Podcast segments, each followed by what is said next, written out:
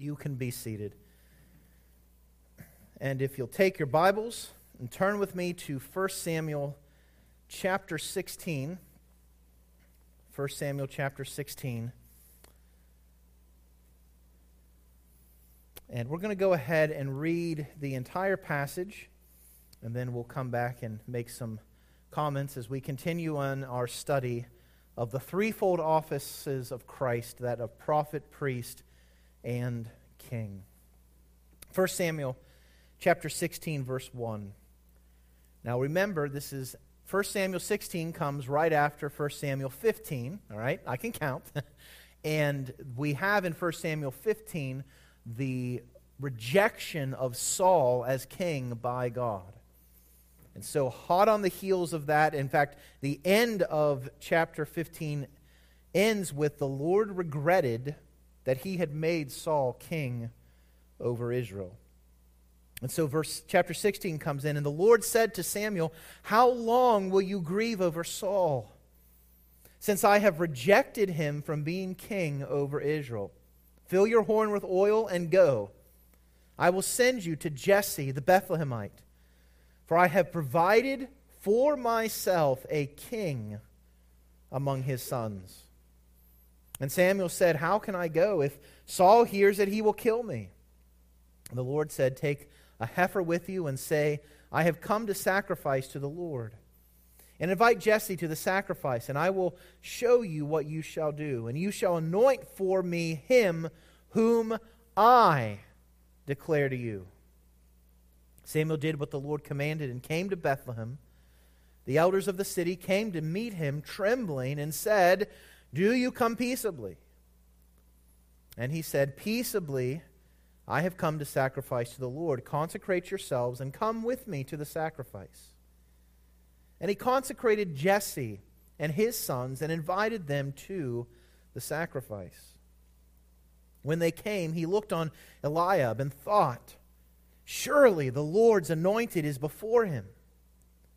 But the Lord said to Samuel, do not look on his appearance or on the height of his stature, because I have rejected him. For the Lord sees not as man sees. Man looks on the outward appearance, but Yahweh, the Lord, looks where? On the heart. Then Jesse called Abinadab and made him pass before Samuel. And he said, Neither has the Lord chosen this one. Then Jesse made Shammah pass by, and he said, Neither has the Lord chosen this one. And Jesse made seven of his sons pass before Samuel. And Samuel said to Jesse, The Lord has not chosen these. Then Samuel said to Jesse, Are all your sons here?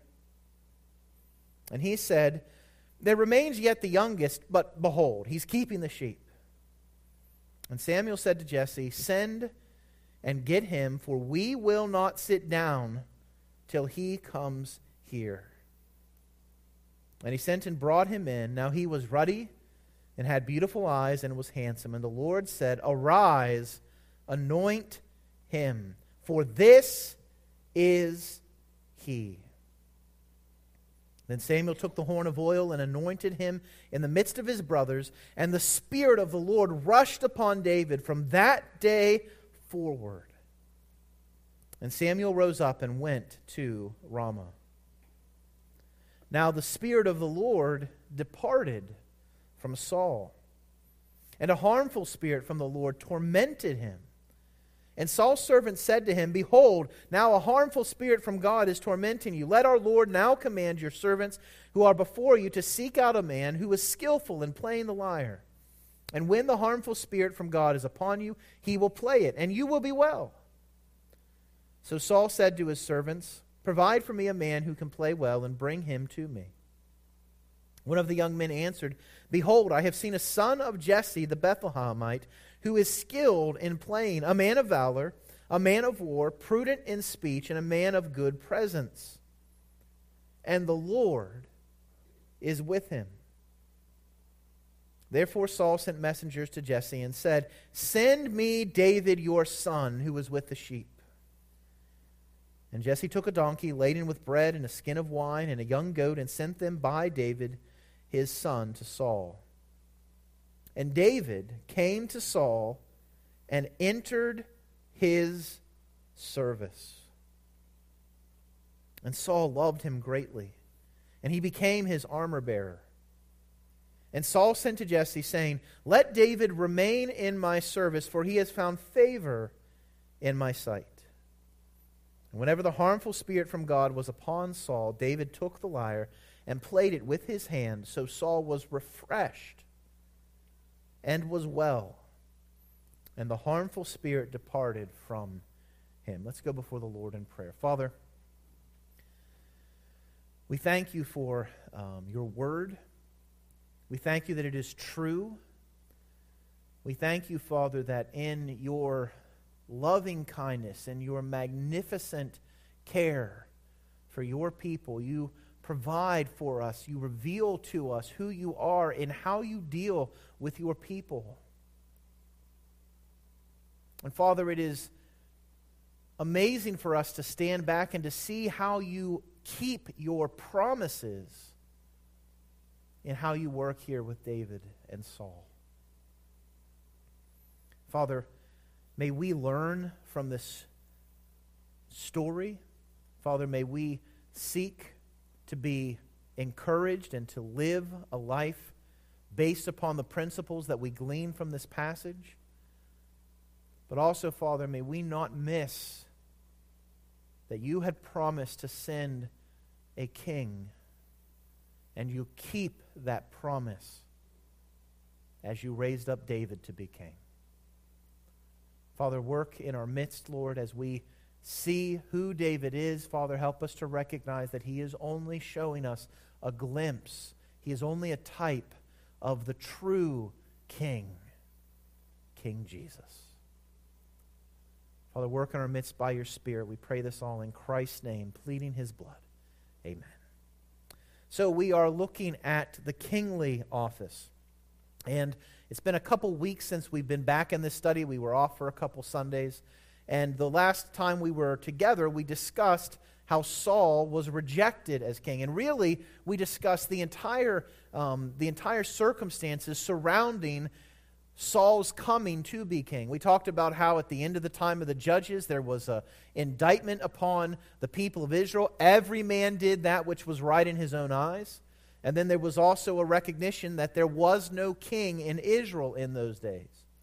Now, again, was there anything necessarily wrong with the desire for a king? No. God had prophesied that Judah would have the scepter, that there would be a king that would come from Judah. And so the king itself, the king himself, that, that royal line was not what was wrong. Rather, it was Israel seeking a king of their own choice and wanting a king so that they could be like the nations around them. And so what we find is that at the end of the book of Judges and in the beginning of the book of Samuel, Israel wants a king, not a king of God's choosing, but a king of their own choosing. Not a king that will show them and lead them in the things of God, but rather a king that will make them like the nations around them. Again, just, just to quickly review, I think there is a reminder to us there that we can seek things that God has has desired for us to seek. We can seek things that God has given us, but we can seek them in ways in which we deny God Himself. We need to be careful in the way in which we go about what God has called us to do, that we do it as God has called us to do it, not in our own strength. Well, we find in 1 Samuel 15 that God rejects Saul as king. In fact, one of the things that is interesting when God tells, tells Samuel to go ahead and anoint Saul, he tells Samuel, they're not rejecting you, they're rejecting me as king. And what we find here in 1 Samuel 15, after Saul disobeys the Lord and, and doesn't destroy the enemies of Israel completely as he was commanded to do, God rejects Saul as king. And so we come to 1 Samuel 16, and there is a great sense, if you're reading through the narrative, of what, what's going to happen next. What, what will happen in Israel's history? And that's when we begin to see the Davidic dynasty. And really, the house of David becomes the primary house through which God chooses to save humanity. One of the things that we see as we've sort of traced these, pro- these offices of prophet, priest, and king is that God chooses to do this through families. He chose to save the world through, after the flood, through whose family? Noah's family. And then after Noah's family and, and the, the world population begins to grow again, he chooses out Abram and says, from his family. And now we come to this point, and there's another family that's going to be instrumental in God's providing redemption, and that is David's family. There is a bringing up of the Davidic dynasty. And so, what we see, first of all, about this Davidic dynasty is that David himself is a king of God's choosing, not a king of Israel's choo- choosing. Now, what we see, first of all, is that after God had rejected Israel's choice in Saul because of his rebellion and disobedience to God, God still sought to bless Israel. Now, this is remarkable to me. Israel had rejected God as their king. That's God's indictment upon what they had done. Israel had continued to follow their own ways. Israel had said, We can do it ourselves. We can set up the government ourselves. We don't need the Lord. And so God gives them what they want. He gives them Saul, and Saul does all the things that God said he was going to do. He takes their, their men, puts them in, con- conscribes them into uh, um, service, presses them into service in the army. There's wars. He takes and taxes them. I mean, there's all sorts of everything that we can see as an issue with Saul. But what does God do when he rejects Saul as king? He doesn't turn and give Israel over to destruction. I mean, could we have blamed him for doing that? No. Rather than treating Israel as they deserved, he treats them with grace.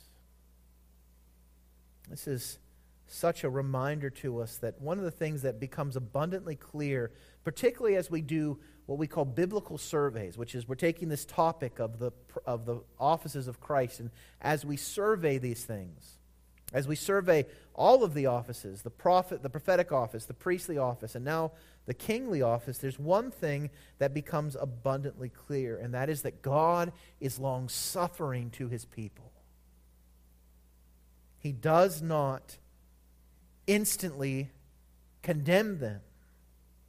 Over and over again, Israel rejects Yahweh as their prophet, priest, and king. Over and over again, they go against his commandments, and over and over again, God is patient with them. God continues to bless his stubborn people. Praise the Lord, he does that, right? I don't know about you, but I can be pretty stubborn too. In fact, the Bible tells us that the things that are recorded for us about Israel are given to us as examples. And one of the things that they show us is how much we are like Israel. It's easy for us to be hard on Israel and, and to say, well, my goodness, God split the sea, split the Red Sea open for you. How are you going to then complain once you get on the other side of the Red Sea. And then we who have been saved from our sins in Jesus Christ get upset because it's been pretty hot lately. Our God is a God who, as the psalmist says in Psalm 103, 8 through 10, is merciful and gracious. He is slow to anger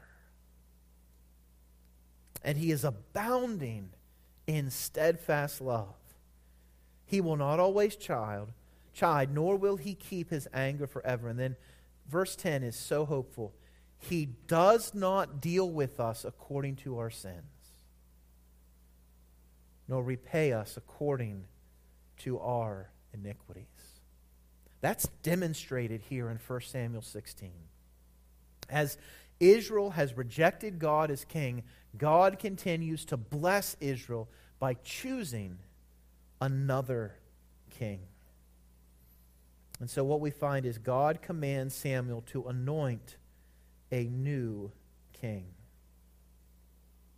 In rejecting Saul, God promises that the next king of Israel will be one according to God's own heart. This is important for us to keep in mind that David is described as a man after God's own heart. But that actually likely isn't what is being said here in 1 Samuel 13. In 1 Samuel 13, God has said that Saul's kingdom will not continue, that God has sought out a man after his own heart. And the Lord has commanded him to be prince over his people because you have not kept what the Lord commanded you. This term, a man after God's own heart, is actually, I think, there's, there's a double meaning that's brought about here. Both that David is going to be a king who seeks to align his life with the heart of God.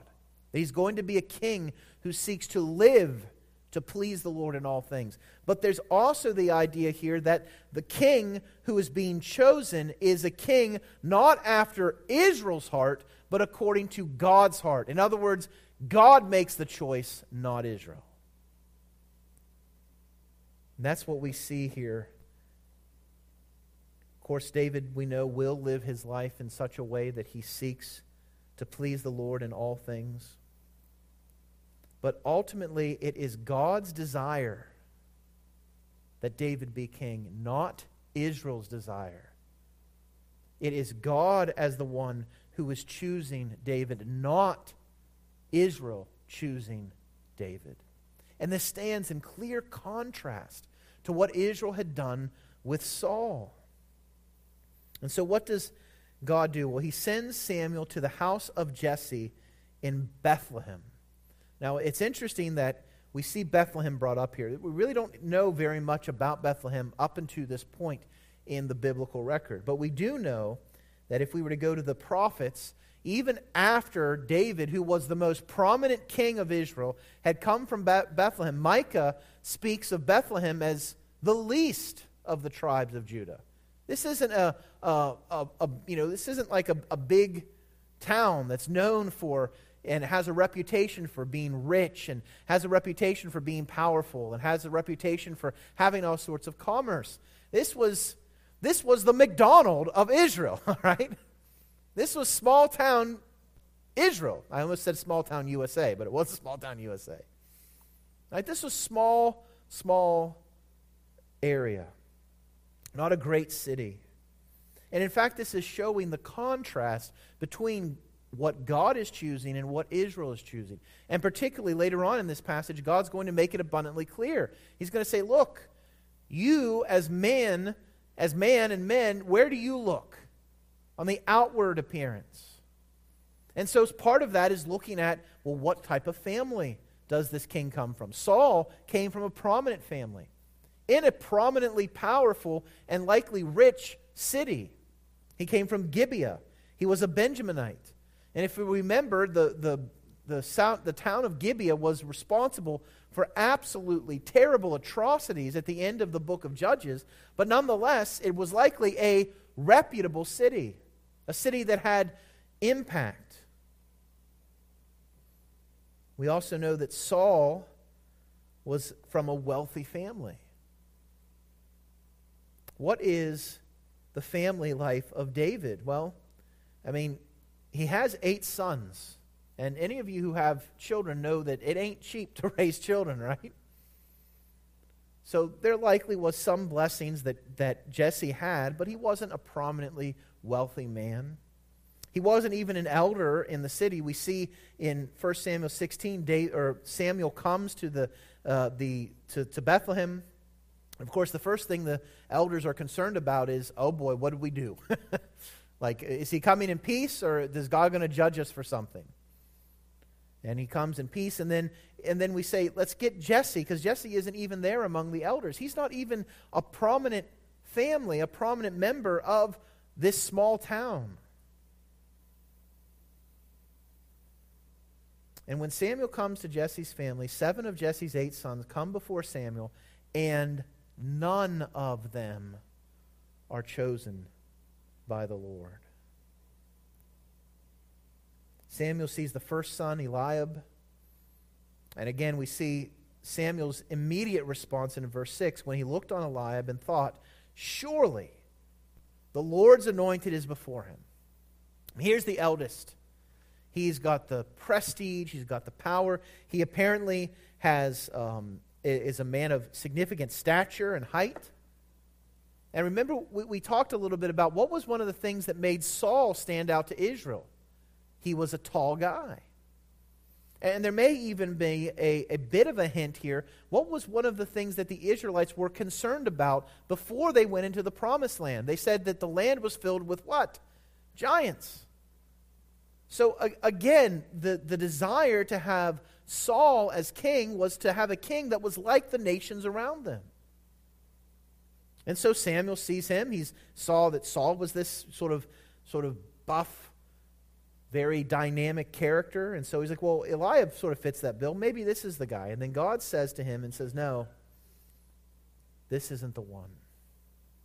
And he goes through Eliab, he goes through uh, Shammah, uh, he goes through Abinadab. And then the rest of the children are brought before Samuel, and God says, Not any of these. And so, again, Samuel, who we, we see the faith of Samuel in God's word here, all right? So he, all these all the sons that were there come by, and he's like, Well, none of these. And he's like, Well, God sent me here, and he said it was going to be one of the sons of Jesse. So he turns to Jesse and says, Don't you have another son?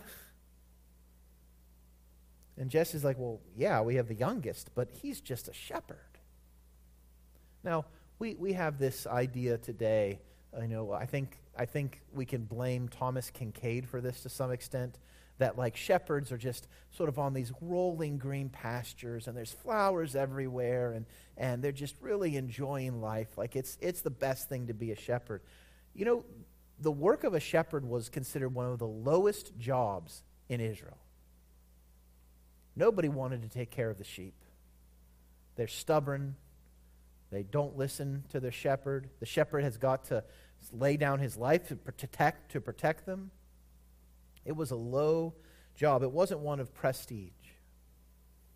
And so Jesse probably thought, well, surely God isn't going to choose David. I mean, look at what he does. He's a shepherd. And yet, when David comes before him, the Lord reveals his choice for the next king of Israel. David, as the youngest, is not considered by Samuel, was not considered by Jesse, relegated to the meanest employment, and yet that is the one whom God chooses to be king. And so I want you, I want you to realize the contrast that is being set up here between Saul and David. God chooses the least son of a family dwelling in one of the least prominent cities of Israel to be the next king of Israel. He doesn't come from a, he's not a part of Saul's family. He doesn't come from a prestigious family. He's not a priest. He's just from Bethlehem. And of course, Bethlehem just happens to be a part of what tribe? Judah. And remember the blessing that Jacob gave to Judah, the scepter will not depart from Judah. And so here we have this small town in this small tribe, and yet there is the one where God is keeping his promise of the king of his choosing. Truly, God's gaze looks at the heart rather than the outward appearance. God's wisdom is greater than the wisdom of men. I want to camp here for just a moment and talk a little bit about 1 Samuel 16 7. Look with me again. The Lord said to Samuel, Do not look on his appearance or on the height of his stature, because I have rejected him. For the Lord sees not as man sees. Now, this is important for us to keep in mind. And it's, I think it's important for us to recognize that this is not a sight that we have. Man, see, man sees the outward appearance, God sees the heart. I think sometimes we use that to sort of excuse outward sinful actions. But listen, what, what does Jesus tell us to judge people and to judge particularly ourselves on? We talked about it this morning. False teachers, you'll know them by their what? Their fruits. We can't see the hearts. We can only see the actions. And it is from, and one of the points that Jesus makes there is a healthy tree produces healthy fruit. A rotten, diseased tree produces rotten, diseased fruit. And so our actions are actually a way for us to evaluate what's going on in the heart. So let us not take this passage to say, well, I can't judge anybody because I don't know their heart. That's not what God calls us to. We need to judge righteous judgment. And we hear that judge not lest ye be judged. The point that Jesus is making there is don't judge unless you're willing to be judged by the same standard by which you are judging. He's not saying don't judge at all. We also have to recognize that God is going to act in ways that go counter to human wisdom. If you think about it, who, who would you want to be the leader of the nation? You'd want a strong, imposing figure. You'd want somebody that would cause the nation's armies against whom you're going into battle with to fear. You'd want a warrior. You'd want somebody who could command the respect and the attention of the armies. You would want somebody who was likely pretty good looking because it's just easier for people to follow somebody that looks good. I mean, just being honest. He would want outward appearance to be the primary reason why you would choose somebody. And, you know, the reality is, back thousands of years ago in Israel, if we were to fast forward to today, are things any different? No. You know, if, if you want to get involved in, in politics, if you want to get involved in, in trying to, to lead something, you've got to be dynamic. You've got to look to the power of yourself. You, you've got to be the one who brings it, essentially. And God says, Listen, I'm not going to act according to your standards. Notice what he says here. The Lord sees not as man sees. Man looks on the outward appearance, but the Lord looks on the heart. And then he goes through, and each of Jesse's sons are rejected, one after the other. What's interesting is if we as we look down a little bit further in chapter 16 when Saul is having to deal with this harmful spirit from the Lord he asks sort of his counsel look I need somebody to help me. And they said well let's get it let's get a skillful musician in here. And someone says you know I, I know of somebody. There's this there's this son of Jesse in Bethlehem and he's very skillful in playing He's a man of valor, a man of war. He's prudent in his speech. He's a man of good presence. And then here's the key and the Lord is what? With him. What we have to recognize is that true wisdom comes not by looking to men, but the fear of the Lord is the beginning of knowledge and wisdom that we need to recognize that fools will despise God's wisdom and instruction, will go their own way. Paul gets a little bit more personal with it in 1 Corinthians chapter 1. He is contrasting the wisdom of the world with the wisdom of God and the gospel. In the church at Corinth, there were people who were attacking Paul's authority. They were saying he didn't have the right to say what he was saying. And essentially, they were elevating their human wisdom, which is what false teachers do. We talked about that this morning. They were elevating their human wisdom over the wisdom of God. And so God come to them and he's like, "Wait a second. You just need to take a look in the mirror. Who did God choose to save?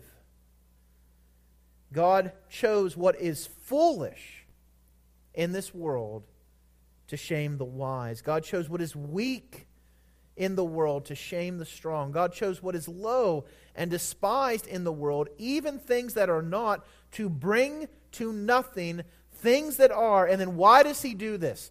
So that no human might boast in the presence of God. And because of Him, because the wisdom of God is such that He chooses and looks not on the outward appearance. He does not act according to our preconceived notions. Because God chooses that which is foolish, you are in Christ Jesus. And He is the one who has become to us wisdom from God, righteousness and sanctification and redemption, so that, as it is written, let the one who boasts boast what?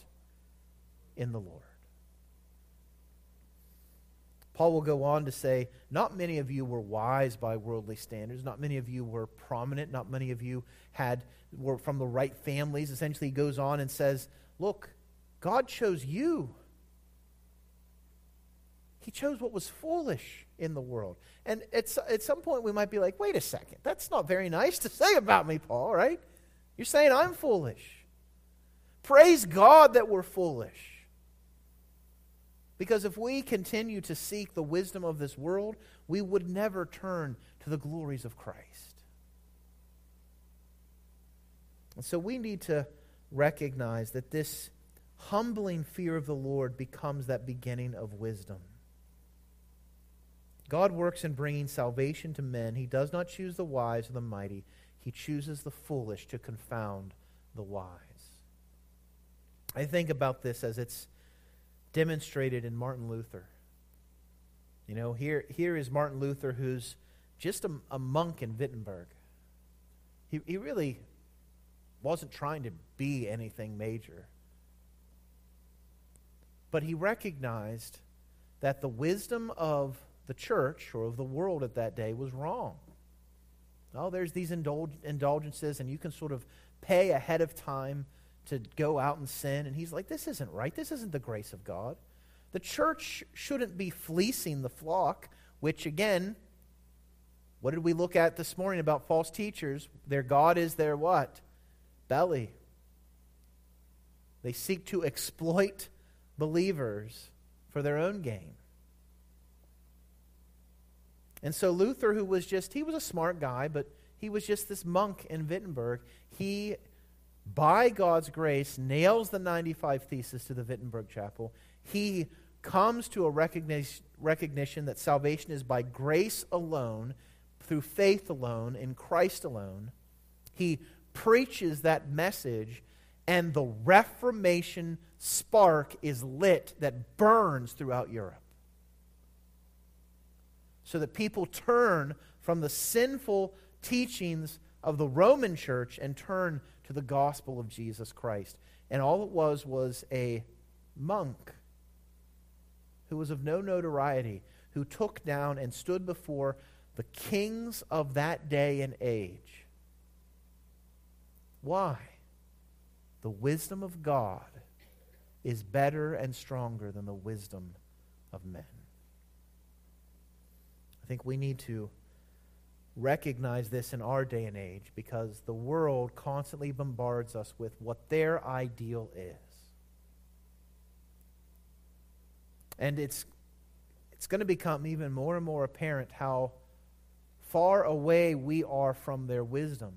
And they're going to hate the fact that we don't go along with their wisdom and their ideas. But all we have to do is go back to the scriptures. Just look at David. It wasn't earthly human wisdom, it was God's wisdom. that brought this about. So we see that Samuel calls to Jesse, "Go get, um, go get David. We're not sitting down until he comes here." I sort of like that little addition there. It's like, oh, oh you know, these other sons have passed before him. They're probably getting tired. I mean, who doesn't want to? It's like, all right, hurry up, go get David so we can sit down. David comes, and the Lord he comes, and he's he's somebody who is ruddy and beautiful and handsome. And the Lord said, Arise, anoint him, for this is he. And so Samuel takes the horn of oil and he pours it over David's head and anoints him. And then there's something so important that happens immediately. And the Spirit of the Lord rushed upon David from that day forward. We see that David and this Davidic dynasty is established, first of all, because it is God's choice of David, but secondly, we see that David is a spirit dependent king. After David is anointed king, we read that the Spirit rushed upon him and that that Spirit remained with David from that day forward. Why was it that David's house is established in Israel? It is because he was someone who depended on the Spirit of God. It's a key detail in understanding why David's dynasty is built. And it also is a clear contrast with Saul's reign, where because of Saul's disobedience, what happened to the Spirit? It left him. In fact, we see that in verse 14. Now the Spirit of the Lord departed from Saul. And in fact, not only did the Spirit of the Lord depart from Saul, but now there's a harmful spirit that's given to him, an evil spirit that's given to him from the Lord, and this spirit is tormenting him. And so, what this again reminds us of is that David's reign and the greatness of his reign is not established by David's innate human qualities, nor by his keen wisdom. David's reign is established by his dependence on the Lord. And in fact, this is a principle that still exists today. You cannot be an effective Christian apart from the Spirit of God. You cannot. That is why God tells his disciples when he's leaving, I'm not going to leave you as orphans. I'm going to come to you. How is he going to come to you? I'm going to send the Holy Spirit. And so we find that this spirit dependence is key, it's vital to our walk as Christians. It is through the ministry of the Spirit that Christ preaches the gospel of his kingdom. We see this in Isaiah chapter 61. Isaiah 61, verses 1 through 3. The Spirit of the Lord God is upon me because the Lord has anointed me to bring good news to the poor.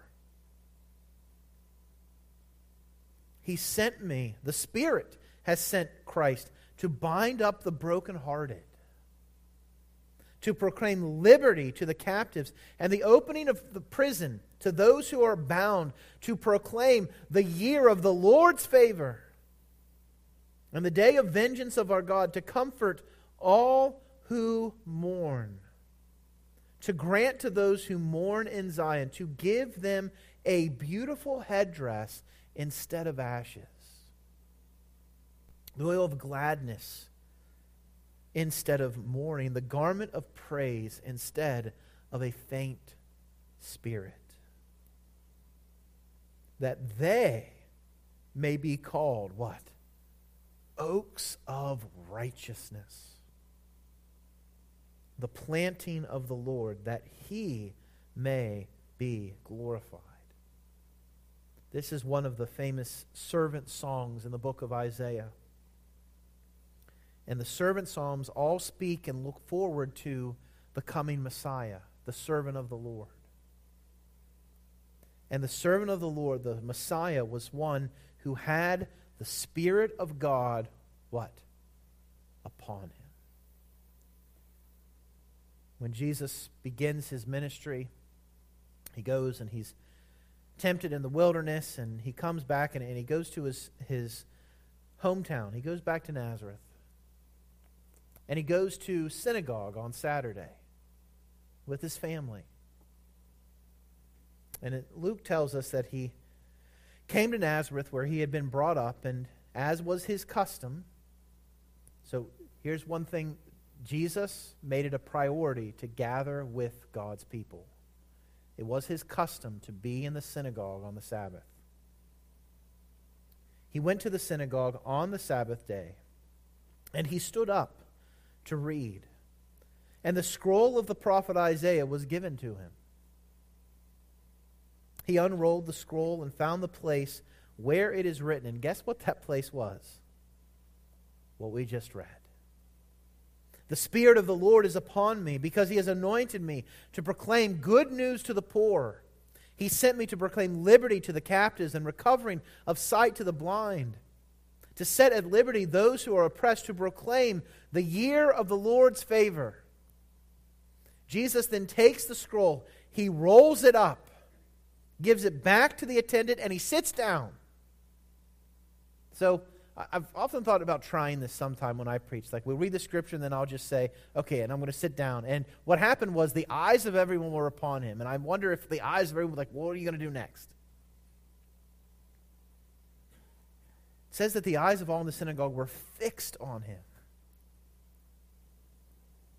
And he began to say to them, Today, this scripture has been fulfilled in your hearing. Because Jesus was the one who had the Spirit of God on him fully. He was proclaiming that he is Messiah. And it is through that dependence on the Spirit that he begins to establish the gospel of the kingdom. Repent and believe. And so we have to recognize that it is through the ministry of the Spirit that Christ preaches the gospel of his kingdom.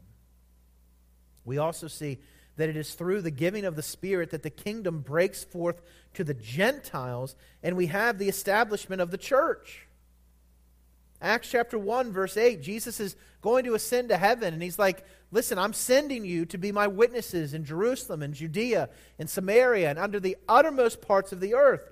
And this will happen after you receive power when the Holy Spirit has come what? Upon you. And you will be my witnesses in Jerusalem and in Judea and Samaria and to the end of the earth. And what we find is if we were to go to Acts chapter 2, the disciples are in the upper room, and it says that it sounds like there was a great rushing upon them just as the Spirit rushed upon David here.